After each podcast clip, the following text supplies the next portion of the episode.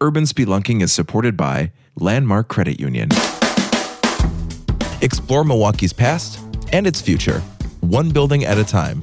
This is Urban Spelunking with On Milwaukee's Bobby Tanzillo and me, Nate Imig, from 88.9.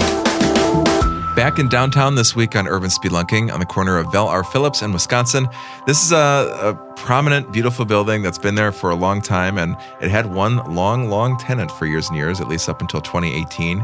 We're talking about the old Boston store building, and this is really um, a historic building. It's it's on the register of historic places in Wisconsin. And I was surprised to learn maybe maybe this is silly, uh, but I didn't know that Boston Store was founded in Milwaukee. It was. It was founded here in 1897. Everybody knows this, I guess. I didn't know this. Everybody uh, but you. I, I think I might have thought it was from Boston. I don't yeah, know. no, I'm sure you're not the only one. I know, like, uh, uh, there's a percentage of the people listening right now that are with me, and then you know, there's right, right. I don't know which way. We're starting feuds all over town. all right, so this is this has got a bright future. There's a lot of development happening in this former Boston Store building, known as the Hub 640. So let's start there. What's going on in the present day at the old Boston Store? Um, so it's bought by this real estate development company, and they are converting it into space for retail and office users. A few years back, some of the upper floors of part of the building were converted by a different developer into apartments. So there are some loft apartments in there. And just to give people a sense for scale, this is a big building. It's a big corner building, and it's kind of a complex, right? Yeah, there's a there's sort of a at least two different buildings with then a couple of additions yeah. to the south. So really, you could argue it's three or four buildings, and it takes up all of Vel Phillips between Michigan and Wisconsin. Yeah, so it's it's it's big. so it's big, yeah. So when you're especially when you're inside, it feels really big because there are almost no partitions. I mean, if you go on the floors where there used to be the department store, it's just big, wide open space. You can see, you could, st- you could stand by the windows overlooking Wisconsin Avenue and see all the way down and through the windows oh, out cool. onto yeah. out onto Michigan. So it's really a huge.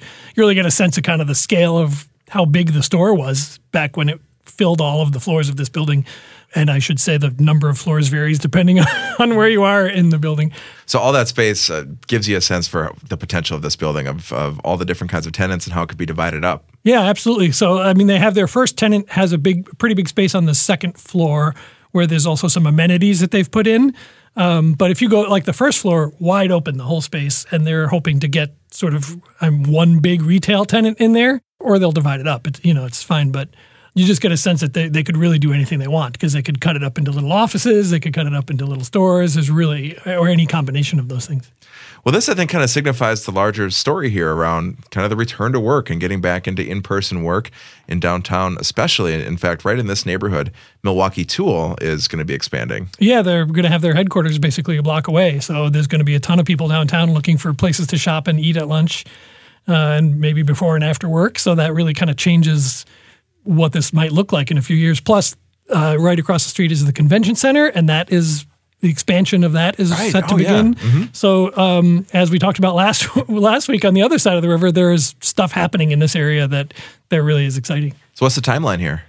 Uh, it's, I mean, they're they're starting. They're looking for tenants. They already have a tenant in there. They have another potential one. When I was there, that was uh, that they were getting ready to potentially sign a deal. I think, and okay. um, then they'll build out as as required, right? I mean, so they'll they're not they're leaving the space open until they know who wants to move in and what they want to do with it. So a lot of potential and, and definitely the right kind of opportunity for the right kind of tenant to really design the space that suits them. Yeah, yeah, and I should say too that it's also still going to be connected to the former Grand Avenue Mall, which is called the Avenue, and there's offices in there, and there's going to be the Third Street Market Hall literally right outside their door in the former mall space, opening soon as well. So that's exciting. Well, fingers crossed for this iteration of this building, and and you know it's been it's been a troubled, to say the least, um, collection of buildings in downtown Milwaukee. This big question around the future of the Grand Avenue, but I, it's going to look a lot different there in the next few years as, sure as that food hall opens up, and um, we'll see what happens. We're going to be watching it closely. Well, coming up on the second part of our conversation, we're going to go back into the building and wind back the clock to 1900, which seems new compared to the building we were talking about last week, which was what 1860s. 1860s, right? So we're going to talk about the history of this building, the history of Boston Store, and um, more about some of those Easter eggs you found on your tour. That's coming up next on Urban Spelunking.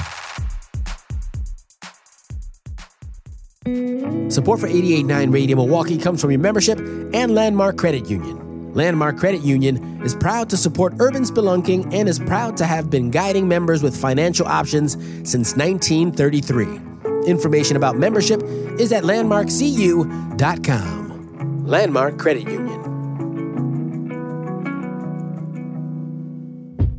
Donation comes in many forms a sustaining membership, one time gift, and even that vehicle you no longer use. Whether it's a car, truck, or boat, donating is a great way to support this station.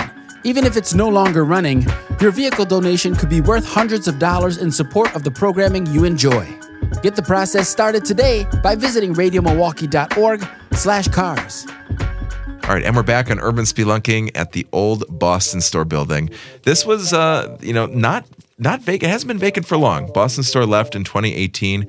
I remember uh, going there when it was probably in its last year, and it was still it still looked like a Boston Store. It wasn't like, um, you know, it definitely was not how it used to be, but. Um, it did. I think a lot of people were wondering what was going to happen with this building. It's huge, as we talked about in the first half. Um, but you know, the Boston store that was there in the in the early days kind of used this interesting, um, almost like public market model, which when it was founded here in the city, which blew my mind in the first half. I had no idea, but kind of a different approach to department stores. Yeah, so Julius Simon started it in 1897 in a building that is on Highland and uh, Old World Third Street, Okay. soon to be King Drive. Um, and that building is still there, beautiful building. And it was long home to the Have a Nice Day, or was for a while home to the Have a Nice Day Cafe. You know ah, what I mean? yes, yeah, the big smiley face. It's come right back. So it's on the northwest corner. Beautiful building. Uh, it was there for a couple of years, and then um, he moved to this relatively new building, which was the what we now call the Boston Store building, which had been built in 1895 after the previous building on that site had burned down. It was a furniture Okay. factory.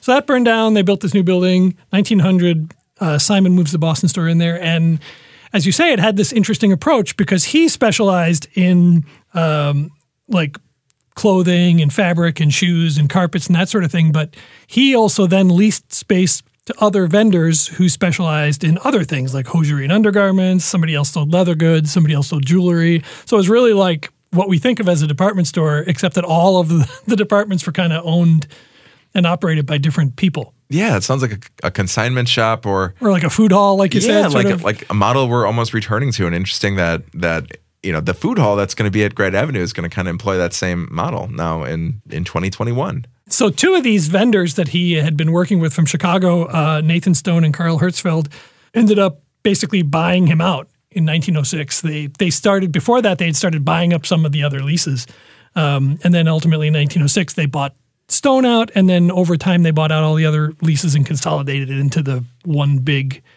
department store owned by this sort of single entity. Interesting. Okay. Yeah. So this that was all Boston store trivia. I'm, I'm gonna. Yeah. I'm now up to speed. I had no idea about this history.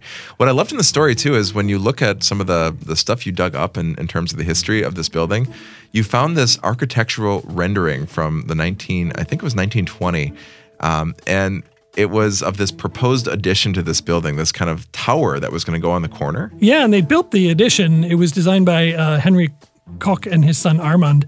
Um, and they ended up building the addition, but they didn't build the tower. It had like a like a nine story tower or something at the top that had a I think it had clocks on the on the sides and a flagpole at the top and very just sort of uh, imposing looking thing. But it would have been pretty regal if if they'd built it, but uh, that part never got built. Yeah, can you imagine like just having that today on the corner of uh, Vel R. Phillips in Wisconsin? Mm-hmm. Uh, this big, big tower. What I love too about the rendering, then I think this is some of the coolest stuff that you dig up in your stories, Bobby. Is these like ads and these um, newspaper clippings and these renderings, and this is. This looks like an architectural rendering that you'd see today, where there's like, you know, kind of the the traffic whizzing by and the people who are kind of blurry, and uh, it looks very aspirational. Mm-hmm. I was just I was a little disappointed there was no blimp up in the sky. yeah, right. no zeppelins up in the sky. um, I just like it's very cool that that is kind of the way we still do it today. And um, it says contemplated addition to Boston Store. Yeah. uh, from 1920. All right, so this you know Boston Store was there forever. It was it was there for like 120 plus years. 100, no, well, it was in that building for 118. 118. Okay, so almost 120 years. wow. But you know, I should say that even though that tower never got built, if you go to the, I mean, that was going to be right on the corner of Michigan and Vel R. Phillips. And if you go there now, you of course won't see the tower, but if you see the entrance that was sort of the second main entrance because the first was on the Wisconsin side, it, it's got this beautiful terracotta with these great. Got, there's a peacock there, and there's a ship for some reason. I'm not sure why this ship or a peacock. Maybe um, kind of maritime little. Yeah, and there's also a caduceus. What is that? I never knew this was the name of this. it's that symbol for the medical profession of like the snake. Going Ah, yes. around, you know, What is it? um, it's a caduceus. A Caduceus. Okay, we've all learned. I've learned a lot on this episode. Boston Store know, me too, trivia, right? the Caduceus. So all I'm not sure why those are on there, but they're beautiful to look at. So it really is a it, it's a it's a really pretty building. That's on the outside. What else? What else did you find inside? What's really cool is that um, the building that was on the corner of Wisconsin and Vel R. Phillips originally, the one that had burned down, was a shorter building than the building that still survives just to the south of it. Okay. Um, So that building, that second building off the corner, had some signs painted on the outside as sort of advertising for tenants in the building. And then when they built after the fire, when they built the new uh, Boston store building in 1895, they built a taller, thus obscuring the signs. oh, okay. so the outside became the inside. So the outside became the inside, and when they tore out all the fixtures and all that sort of stuff from the Boston store, they revealed these signs a couple of years ago. So there's these beautiful, like hand painted advertising signs that are now inside the building.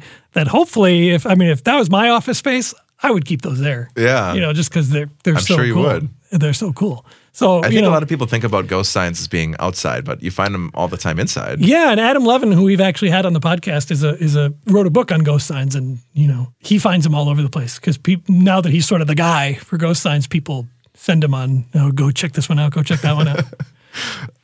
Who like who knew you could build a reputation and just become known as like the ghost sign guy? He's Like, done it. He's done it. It's amazing. The man had a vision and he he, had made a it happen. Yes. So there's some other cool stuff inside too. Like they they pulled up carpet and stuff, so you can see the on the upper floors. You can see the old hardwood floors. Um, on the main floor, you can still see the the decorative capitals at the top of the columns. Um, there's a little on one of the upper floors. is a little, one of the columns still has some like, old wallpaper on it. From, Yes. from when it was some department or another. I can't tell. I'm looking at it right now. It's It's got got, roses and and flowers. it's very pretty. Um, so it's kind of interesting to see these like little remnants of things. What I was really looking for, though, on one of the upper floors was the remnant of the monorail. There used to be a monorail at Christmas time. What? You kids could go up and ride on this monorail that went around like the toy department. So inside Boston Store, Yeah, you can go on a little train ride. Okay. Yeah, I couldn't. I couldn't find any sign of that. Well, that I, I, there's pictures. I hope. I haven't seen them, but I'm sure there are. There must be.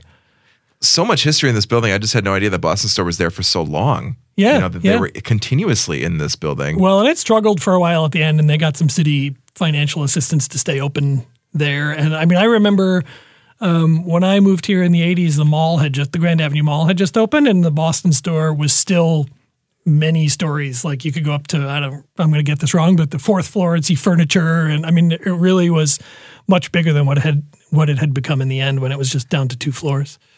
Well, Hub 640 is what's coming next in this building. And as we mentioned in the first half, they're really in the process of working with future tenants to make a space and make just really make it work for that tenant. So you can find out more about that in Bobby's complete story, which we have linked right in the info box of this episode. So if you're listening on Spotify or Apple Podcasts, you can find a link to On Milwaukee.